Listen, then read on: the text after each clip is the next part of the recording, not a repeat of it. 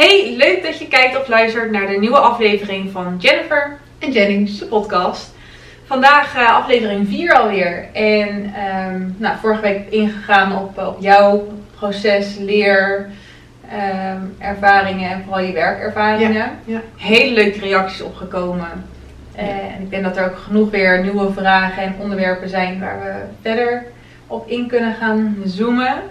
Maar een andere vraag die veel gesteld was, was naar aanleiding van de eerste aflevering. ehm, wat nou precies mijn diagnose is. En omdat we de- eerste aflevering best wel snel zijn gegaan met grote stappen.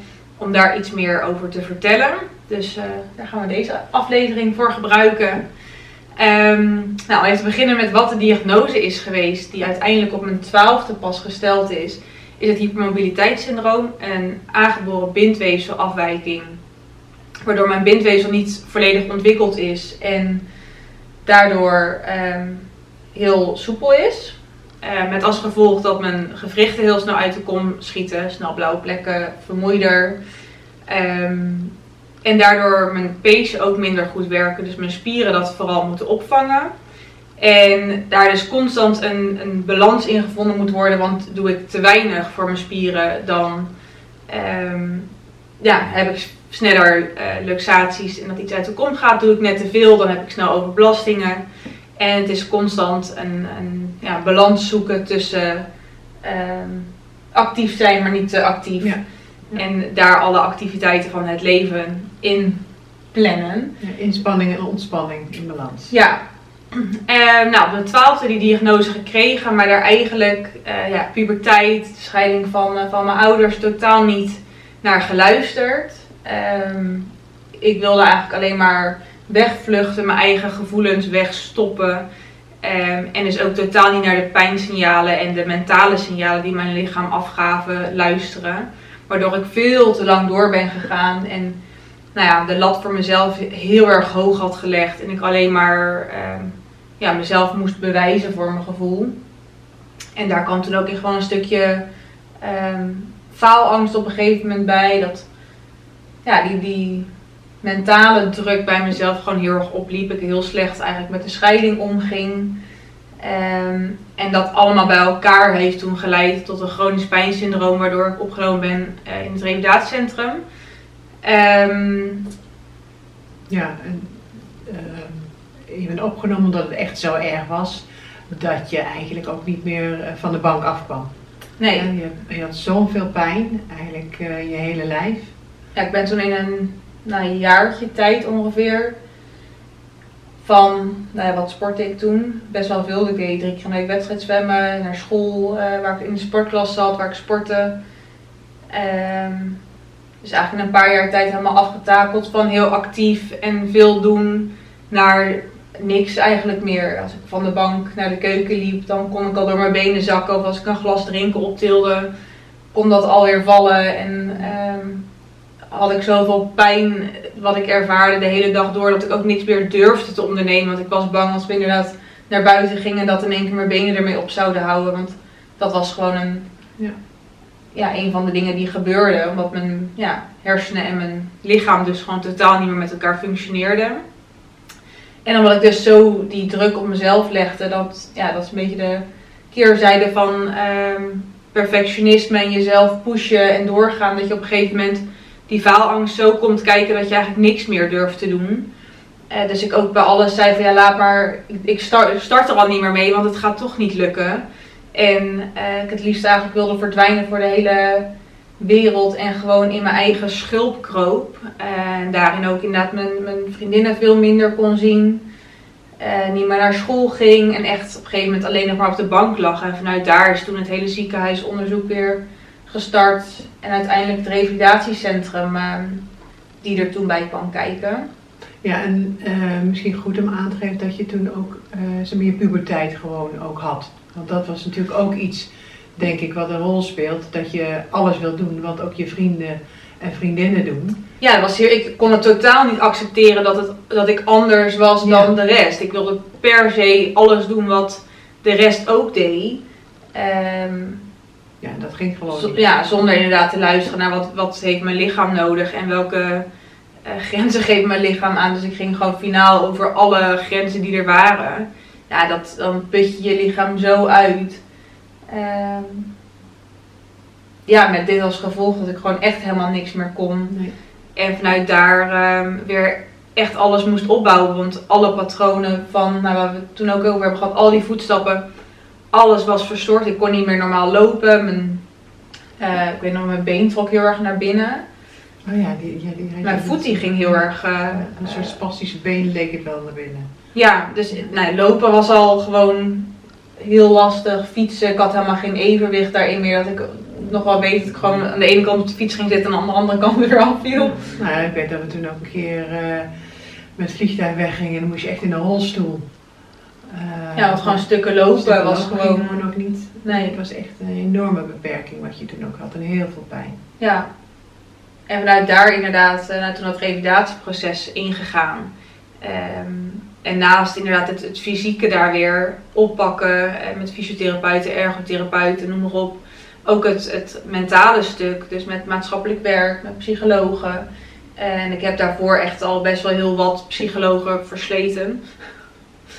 Maar ehm, nou ja, ik denk door de, door de ervaring wat mama heeft en de, de lessen die zij ons toch wel in het opvoeden mee heeft gegeven, wist ik eigenlijk gewoon een beetje welke antwoorden ik moest geven om eh, het perfecte plaatje te creëren voor een psycholoog. Dus niemand kon echt bij mij doorprikken wat het nou was. En ik had echt zo'n mega muur opgebouwd. ehm, dat ik ook alleen altijd maar lachte. Ja. Ik kon totaal niet meer bij mijn gevoel. Eh, en dat was dus ook altijd bij de ziekenhuizen bijvoorbeeld eh, heel lastig. Want hoe meer pijn ik had, hoe harder ik ging lachen. Dat zeiden we ook op een gegeven moment bij die controles. Hè. Zei, ja, Ja, als ze gaat lachen, denk niet dat er niks aan de hand is. Ik zeg, maar dat is eenmaal de manier waarop zij reageert op pijn. ja. Althans toen. Hè, dus dat, Ja. eh, ja. En dat weet ik ook nog wel heel goed dat ze toen een schouderonderzoek deden. Waarin dus mijn schouder zo kapot was dat hij naar voren, naar achter en naar beneden uit de kom kon. En dat ik daar dus inderdaad heel hard aan het lachen was. En dat die arts toen ook zei, dit is niet helemaal goed hoor. Nee. Dus dat, ehm, maar dat was mijn manier om, om nou, te overleven was het eigenlijk meer. Om gewoon puur zo'n masker op te zetten. Ja, met inderdaad je puberteit erbij. Eh, je, je ontwikkelt, je ontdekt. Ehm, er komt zoveel kijken bij denk ik een normale puberteit al. En dan ook nog die stap extra erbij dat je lichaam gewoon niet meewerkt wat je zelf wilt. En mijn hoofd was eh, altijd heel sterk en ehm, ik wist echt heel goed wat ik wilde en waar ik voor stond. En ik had altijd een grote, grote mond en ik wist, ik was echt wel eh, zelfverzekerd, maar nou ja, met de Ja, dag. Maar als overlevingsmechanisme, hè, dat was gewoon jouw, of kopingsmechanisme, zo Ja. ga je ermee om. Maar niet vanuit de zachtheid, maar oké, ik overbluff alles en eh, ik, eh, ik ben sterker dan alles, maar uiteindelijk helemaal niet. Nee, ik was van binnen was ik echt gewoon een eh, zacht gekookt ei. Maar dat voelde heel slecht om te laten zien. En ja, huilen Ja, was kwetsbaarheid. en kwetsbaarheid laten zien. Dat, daar kon ik totaal niet mee omgaan. Dat heb ik echt volledig ja, weggecijferd achter die hele dikke muur. En tijdens mijn revalidatie ehm, moest dat wel langzamerhand afgebouwd worden. En heel veel gesprekken met psychologen, maatschappelijk werk, ehm, muziektherapie. Allemaal verschillende ehm, ja, facetten daar samen. ehm, besefte mij wel van ja, als ik verder wil en een normaal leven wil gaan leiden, dan moet ik hier doorheen gaan breken. Want ik moet weer bij mijn gevoel kunnen en ik moet opnieuw mijn lichaam leren vertrouwen en stap voor stap opbouwen. Dus dat is ook echt wel een heel groot punt in die, die revalidatie geweest. Van ja, ehm, wat zit er? En toen kwamen er uiteindelijk heel veel onverwerkte eh, nou ja, trauma's, verdriet. eh, dat kwam daar allemaal naar boven. Dus dan is er ook inderdaad besloten om EMDR-therapie ehm, toe te passen. En daar kan jij Iets vertellen. over vertellen wat het... Ja, ik weet niet precies waar het voor staat. Maar dat, dat weet jij. Ja, nou ja, het, eh, als ik het goed herinner, hè, Eye Movement Rapidity Disorder, zoiets is het. Maar waar het in ieder geval om gaat is dat eh, doordat ze je, eh, je patroon eh, met die voetstappen, wat we hadden gezegd, wat ingesleten is, bij een, een verkeerd aangeleerd patroon zit een gedrag gekoppeld aan een emotie of een bepaalde ervaring, eh, gekoppeld aan een trigger. En wat ze met EMDR doen, is dat ze de belevenis en de emotie loskoppelen, zodat het niet meer als een trauma zeg maar, wordt herbeleefd, maar dat het gewoon losstaande ervaringen zijn. Ja. En dat doen ze door met, soms met de ogen, soms met, met, tikken, met tikken. gehad. maar in ieder geval, ze halen je uit de oude beleving van dat wat je meegemaakt hebt. Ja, en dat is echt heel intens, want je moet echt helemaal terug naar dat moment. Uh, je mag ook echt één specifiek onderwerp per, nou ja, eigenlijk een, een sessieblok is het volgens mij, uh, behandelen. En je moet echt helemaal terug naar dat moment met het gevoel erbij. En dat is dus nu, als ik aan zo'n moment terugdenk, ben ik echt gewoon blanco daarin. Dat is zo raar, want je weet dat het een hele impactvolle situatie is geweest. Maar je kan dat gevoel er dus niet meer bij linken. Dat, dat, blij, dat vind ik best wel gek nog steeds. Het wordt een herinnering, hè? Het wordt gewoon een ervaring en een herinnering. Ja, en het is gewoon een feit van dat was het. Maar er zit dus helemaal geen gevoel meer bij. Ja, die beladenheid van, van de emotie, die is losgekoppeld. Ja, ja, en dat is heel gek vind ik. Omdat al nu achteraf, als ik daar aan terugdenk, dan denk ik ja oké, het was zo, punt. Ja. ja, dat is inderdaad heel... Maar dat is natuurlijk ook de verklaring van, van de trauma, hè? Het trauma is in principe zeg maar niet de belevenis, maar de impact die het op je lijf heeft. Nou, dat was natuurlijk hierbij heel duidelijk dat doordat er een emotie zo zwaar gekoppeld was aan bepaalde belevenissen, nou, dan herbeleef je dat als het ware weer. En, en nou, dat moet als het ware weer, weer dan, ja, dat moet weer gezond worden, dat stuk. Dat elke keer als je weer bij die trigger komt, dan, dan blokkeer je en moet je eigenlijk weer vanaf vroeg aan beginnen, maar je komt daar nooit doorheen zolang je zo'n zo'n punt niet aanpakt. Nee, je kan er ook niet doorheen om dat je daar klaar voor moet zijn. Niemand kan zeggen van oké, nou uh, joh, het was toen of maak je nou druk om, dus 20 jaar geleden. Daar gaat het niet om, want het zit als ervaring gewoon helemaal opgeslagen in je lijf. Ja. En daar, uh, daar kan alleen maar in een hele veilige omgeving. Hè, want dat is denk ik wat je daar wel gevoeld hebt. Ja. Dat je op een gegeven moment voor jezelf de kwetsbaarheid durfde te tonen. Want dan kun je zeggen, oké, dan sta ik ervoor open. En dan helpen therapieën. Want anders helpen therapieën natuurlijk ook niet. Nee, want dat is natuurlijk wat ik ook heel lang als ervaring had gehad. Dat ik natuurlijk zoveel maatschappelijk werk en psychologen al gesproken had. Eh, omdat het natuurlijk over, nou ja, 7, 8 jaar, zeg maar, echt vanaf de diagnose tot aan het revalidatiecentrum ertussen heeft gezeten. 6 jaar. Um, dus daar hebben we natuurlijk al heel veel dingen in geprobeerd. En ja, dat werkte steeds niet. Want ook dan ging je één keer in de week, een half uurtje, had je dan een gesprek met iemand. Ja, daar kwam je bij mij echt niet, uh, niet doorheen. En dat je dan drie maanden echt intern met een vast team, uh, nou, meerdere keren per week gesprekken hebt, dan, dan kom je daar dus ook um, nou ja, steeds meer in vertrouwen. En uh, de grote boze buitenwereld viel een beetje weg. En bij mij kon er steeds meer dat masker afvallen, dat ik moest presteren, dat ik moest bewijzen. Um, en steeds meer weer terug bij mezelf kwam. En dat het dus steeds meer vertrouwder ging worden, want iedereen die daar zat had iets, was bezig met het herstel van uh, lichamelijk, fysieke, uh, mentale klachten. En dat, uh, ja, dat schept sowieso een band met elkaar, want je zit allemaal voor hetzelfde doel er. maar het is ook een veilige omgeving, omdat het niet meer is van je moet opboksen tegen de grote buitenwereld waar je eigenlijk niet mee kan vergelijken. Dus dat was voor mij wel inderdaad het begin dat ik nou ja, langzaam die muur af kon gaan bouwen en kon gaan voelen van wat wil ik nou? Ja. Uh, en wie ben, wie ben ik als persoon en waar sta ik voor en wat vind ik belangrijk en wat vind ik leuk om te doen. En ja, heel veel dingen wist ik ook gewoon niet meer. Maar ik dacht wel dat het een uitzichtloze ellende was in het begin. Ik geloof dat ik de eerste week echt alleen maar geheld heb en S'avonds mocht er dan bezoek langskomen. Dat ik jullie volgens mij elke avond heb gesmeekt van neem me alsjeblieft mee naar huis. Want ik wil dit niet. Nee. Ik kon het gewoon echt niet handelen. En nou, ik wist natuurlijk als ik beter wil worden, moet ik uh, er doorheen. En dat herinner ik me wel nog heel goed. Dat we op een gegeven moment eh, zat ik met jou in de auto daar naartoe. En toen zei je ook van weet je, um, een ziekte die je kan oplossen met een medicijn is zoveel makkelijker. Want dan neem je een tabletje en het gaat beter. Maar ik ben mijn eigen medicijn en ik moest er zelf voor gaan werken om beter te worden.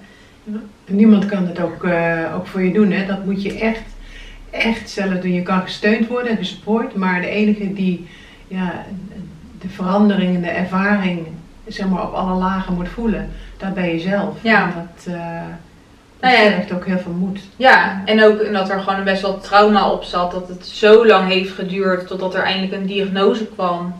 Eh, want er zo, ja, gewoon, Nou ja, ook dingen ook echt kapot waren. Want dat Ja. was natuurlijk ook, het was niet alleen maar, zeg maar, eh, hoe ga je ermee om? Maar het was natuurlijk ook zo dat gewoon fysiek dingen kapot waren en hersteld moesten worden. En een operatie nodig was. En vervolgens, hoe ga je dan inderdaad in je dagelijkse leven om met uiteindelijk toch een lijf wat niet, eh, in ieder geval op die leeftijd, alles doet wat je het allerliefst wil. ja, En daar heb je toen geleerd van oké, hoe ga ik daarmee om en hoe pas ik dat dan in mijn leven toe? Ja, en ik merkte dat daar ook heel veel trauma's nog inderdaad onder zaten. Van het gewoon heel lang niet gehoord worden. eh, en altijd maar afgezet worden met: oh ja, jij hebt altijd wel wat. eh, je bent een aansteller. Oh, jij hebt altijd wel iets in het verband zitten. Kom op, zet nou gewoon eens een keer door. Oh, je kan niks behalen, want je geeft op. Ja.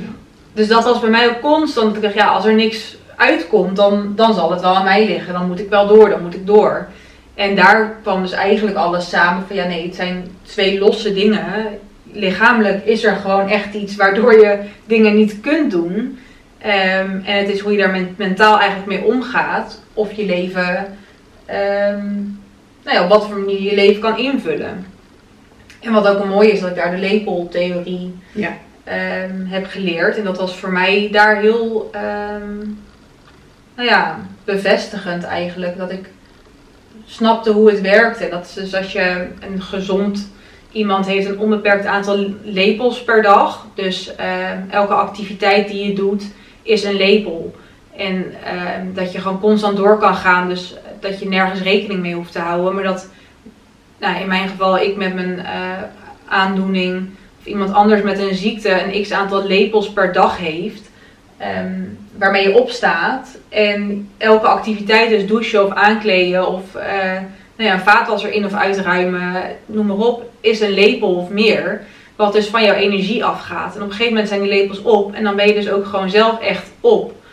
Dus daar moet je constant rekening mee houden. Van ja, wat wil ik op een dag doen? En ik kan dus niet 's ochtends een grote activiteit doen, 's middags een grote activite- activiteit doen en s'avonds ook nog met vrienden iets.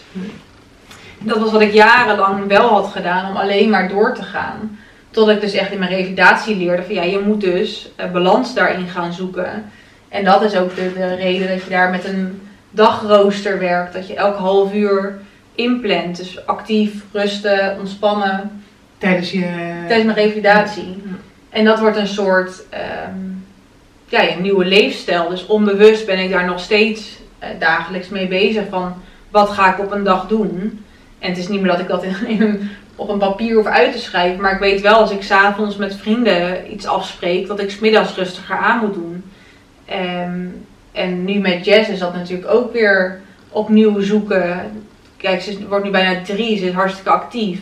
Dus het liefst wil ik ook de hele dag met haar eh, spelen en activiteiten doen. En eh, naar een krijgspaleis en noem maar op. Maar ik moet daar dus voor mezelf wel grenzen instellen. Van ja, wat is voor mij ook haalbaar? En dat is als moeder zijnde soms heel lastig. Omdat ja, voor je kind wil je alles doen. En gaat het soms ook gewoon niet dat je zegt, ja, eh kan nu even niks. Dus dan is het toch weer dat je richting die grens gaat. Eh, en dat ik dan gewoon ehm, ja, aan het eind van de avond, of het eind van de dag echt kapot ben. En dat ik vroeg naar bed ga. En dat is nu constant een balans zoeken. Maar ik denk dat mijn grootste les is geweest dat, dat mijn mindset echt veranderd is. Dat ik niet meer ziek ben. En dat is denk ik ook wel een mooi voorbeeld. Nou, dat jij niet je ziekte bent.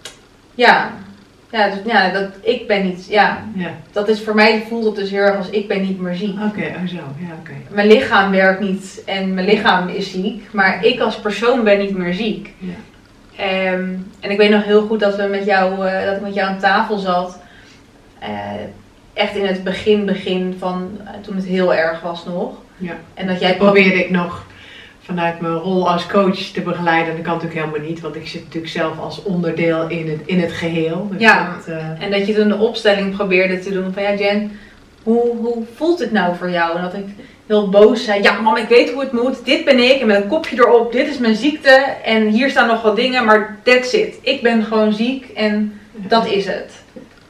En dat was ook hoe Ja, het en toen zei je ook van ik weet dat het anders Ja. moet. Hè? Toen zei je ook zo maar ik weet eigenlijk moet hè, ik dit zijn en dit muziek maar bij mij zit het op elkaar. Dus, dus precies vanuit inderdaad hè, wat je met, met opstellingen probeert te doen, het visualiseren en het loskoppelen van dingen. Ja, Eh, dat lukte dus inderdaad bij jou niet, want je voelde je volledig één en geïdentificeerd met, eh, met de ziekte. ja. Dus dat, eh, Ik zat daar zo in vast en ja, dat, dat was helemaal, Ja. dat het zo lang ook heeft geduurd denk ik. En nou ja, zo lang onbegrip bij me heeft gehad, dat niemand het begreep en iedereen Ja. altijd was, ja, ga nou gewoon door.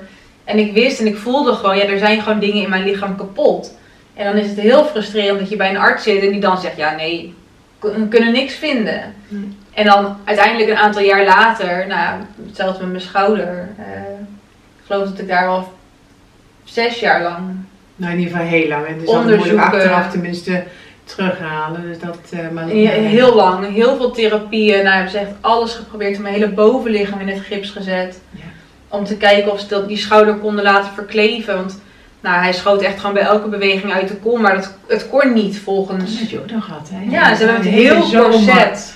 Helemaal in, eh, in gips gehad, die boven. Ja, en drie dagen voor mijn eindexamen ging ik eruit. En het was rechts. Dus Ja. eh, het was überhaupt de vraag of ik kon schrijven. Ja. En ik weet nog wel dat ik inderdaad, nou, drie dagen daarna kon ik zo mijn arm op tafel leggen. Want ja, een maand die arm niks doen. Er zat niks meer in. Dat mijn pen zo erin kon en zo mijn examen heb geschreven. Ja. Maar dat heb ik ook nog gehad. En nou, toen was het inderdaad nog steeds van, nee ja, we kunnen niks vinden. Er is niks aan de hand. Eh, met tape geprobeerd waar ik allergisch voor ben. Dus echt hele blaren Ja. zaten erop. Totdat, nou, nog een paar jaar daar weer na de arts zei van, ja, ik snap het gewoon niet. Dit, dit kan niet. We gaan gewoon een kijkoperatie doen. Nou ja, toen bleek echt alles afgescheurd. En, eh, ja, en dat zat dan met name in of achter die kapsel, waardoor ze met zo'n MRI ook niet goed konden zien. Want er waren echo's geweest, een MRI, en er Ja. bleek eigenlijk niks uit. En alleen in die kijkoperatie, want er waren dingen ook omgeflapt of zo. ja, mijn, mijn kapsel zat inderdaad dubbel tussen mijn gewricht. En ja, dus dat, nou, eh, spieren en alles was eigenlijk nog maar één spier echt goed intact. Dus het, nou, ik heb er nu drie pluggen in zitten en eh, het beweegt nu weer. ja. Maar dat zijn, ja, en dat is heel frustrerend. En dat is hetzelfde nu eigenlijk met mijn heup weer. Ehm, Want daar loop je nu ook al. daar loop ik nu ook alweer vier maanden mee. Dat, ik, eh, dat die uit de kom is geschoten een paar keer. Ehm, en er nu ook gewoon heel veel pijn is. En ik weet gewoon dat daar weer iets in kapot is. Want het is eenzelfde pijngevoel als wat ik in mijn schouder heb gehad. Maar weer een nieuwe arts, want een heup is een ander gewricht dan een schouder. En dan begin je eigenlijk weer gewoon bij nul. Dat er niet gekeken wordt naar je dossier. Dat er niet geluisterd wordt naar mijn verhaal. En nou de eerste keer dat ik daar op de poli kwam, ik gewoon afgedaan met, werd met dat kan niet. Ja, heup kan niet uit de kop. Heup kan niet zomaar uit de kom. Je bent een jonge dame. Het zal vast ehm, gewoon een slijmbeursirritatie zijn. Dus hier heb je een injectie erin. En eh, nou, we zien het over een aantal weken weer verder. En nu heb ik eindelijk aankomende week een MRI-scan ervoor. Eh, maar ja, vier maanden zijn we daar weer mee bezig om dat voor elkaar te krijgen. En dan is het maar weer de vraag wat daarop uit gaat komen. Ja, en dat betekent vier maanden lang echt afhankelijk zijn van anderen. Ja, ik mag niet auto rijden, want de, de fysiotherapeuten vermoeden dat er dus inderdaad een scheur zit. Nou, eh, Ja, dus geen autorijden kan er niet heel veel pijn hebben. Dagelijks, eh, wat is het, 6 tot 8 paracetamols. ja, vier ibuprofen, Vier zo'n 12 ibuprofen tabletten per dag. Die kleine die, waar je ook heel veel dingen niet mee kan doen. Dus ja, het heeft ongelooflijk veel impact op, eh, op je hele leefstijl. eh. Ja. ja. Ja, het is echt gewoon weer eh, in standje overleven, maar dat is, En dat kan je nu heel goed aan. ja, Hè, dat, natuurlijk, normaal was ik hier helemaal in teruggevallen en was ik inderdaad, was ik weer die ziekte geworden. En, En nu kan je ook goed grenzen stellen van wat, wat kan je wel doen en wat kan je niet doen. Ja, En dat ook accepteren. En accepteren dat gewoon een aantal dingen nou ja, niet zijn zoals je het allerliefst zou willen. Maar echt daarin prioriteiten stellen. Ja. Wat vind je het belangrijkste en waar ga je lepels op aan die dag. ja.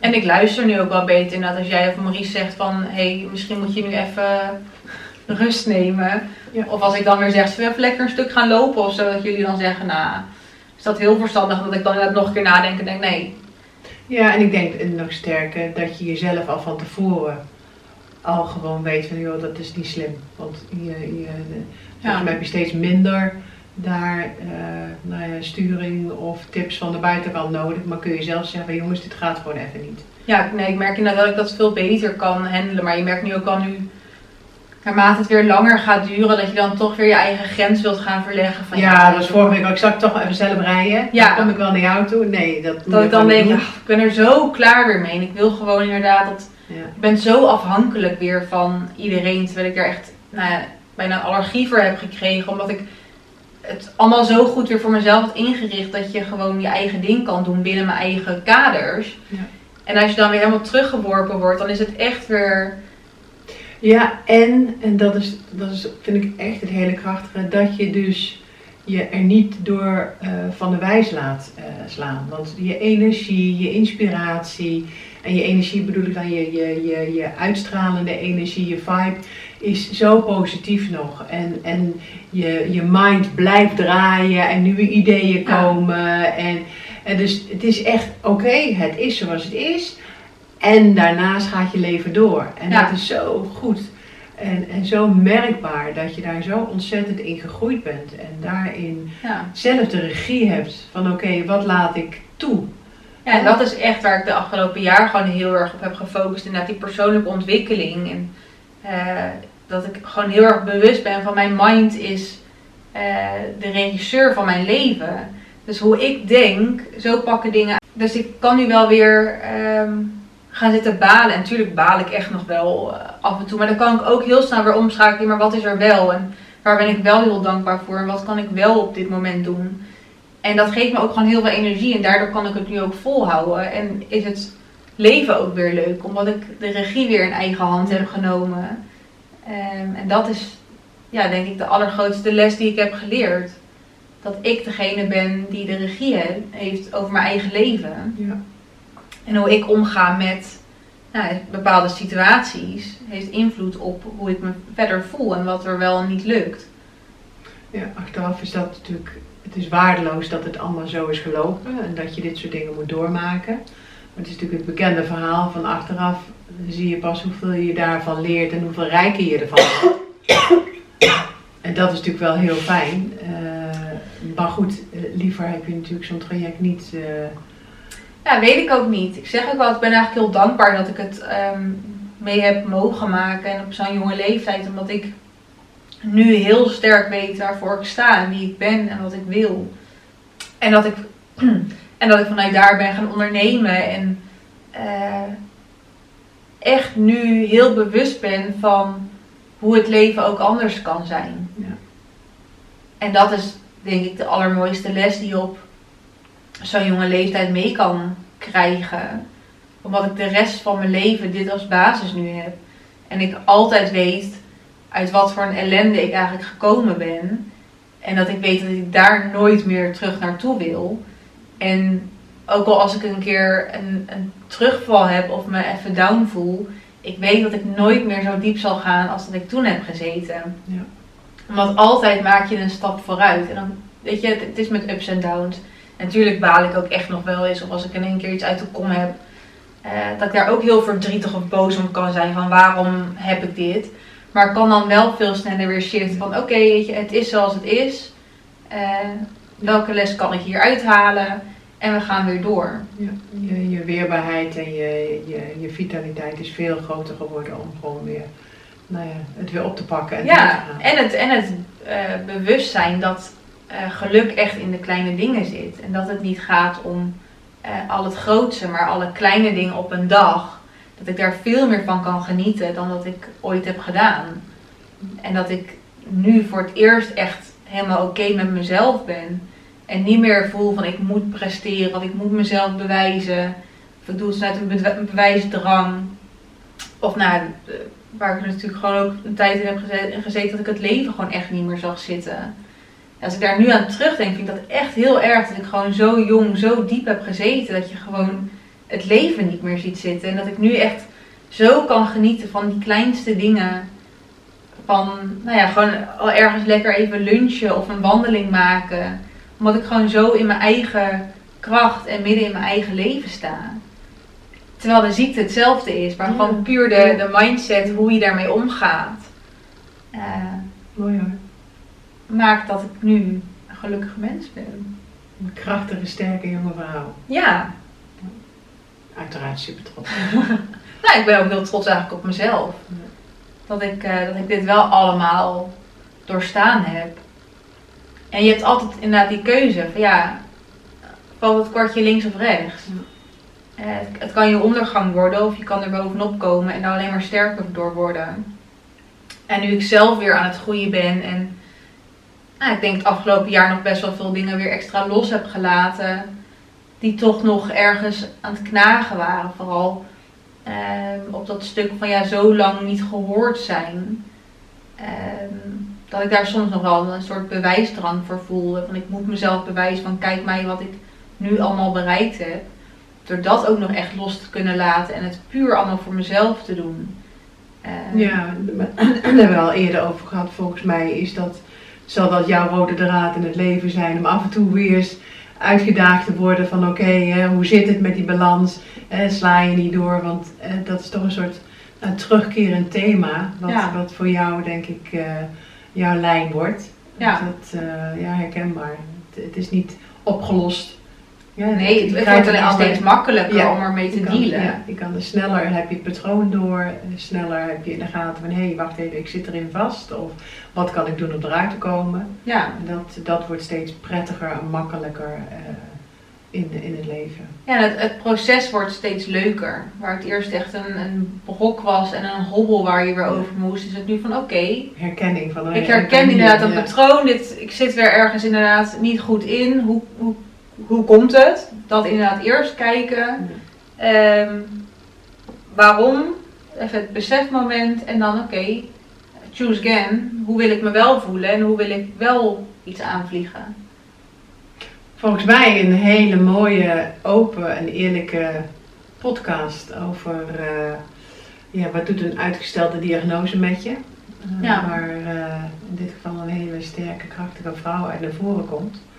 Ehm, zijn er dingen die je nog wil vertellen of toe wil voegen? Of voor, voor mijn gevoel is het Nee, heel, ja, heel ik denk inderdaad dat we een heel Ja. Ja, mooi. mooi cirkeltje rond Dus hebben. misschien eh, hebben luisteraars herkenbare ervaringen, dingen waar je tegenaan loopt. Ja, of inderdaad nog vragen verder. eh mogen ze altijd hieronder gesteld worden. Ik weet dat het persoonlijk om het openbaar te doen, mag je altijd inderdaad ook een privébericht sturen. Eh, we komen graag eh, in contact met elkaar om gesprekken aan te gaan. Dus dat, dat is onze insteek hiermee, ervaringen delen en anderen misschien een beetje kunnen inspireren hiermee. En ik hoop dat er een, een jonge luisteraar luistert die nu in hetzelfde proces zit als waar ik, eh, nou ja, zeg tien jaar geleden in zat. Die eh, hier kracht uit kan halen en hoe ellendig het op dat moment misschien kan zijn. eh, hou vol en weet en vertrouw erop dat het, dat het beter wordt en dat jij de kracht die je zelf hebt om, om hieruit te komen. Ik denk dat dat vooral hele belangrijke woorden waren die ik heel graag had willen horen toen ik die eerste week in het revalidatiecentrum zat. Het is zwaar, het is heel pittig. Maar als je er volledig voor gaat, dan eh, ga je de, de keuze en de, de kracht krijgen om eruit te komen. Ja. En de eigen regie weer in handen te nemen. Nou, denk dat we mooi. daarmee afsluiten. Ja, dat is goed. Hele diepgaande, mooie. ja. Dankjewel voor het delen. ja, ik vind het heel fijn om het te kunnen delen. Dankjewel voor het luisteren en kijken. We zien je graag volgende week weer bij een nieuwe aflevering. Doei!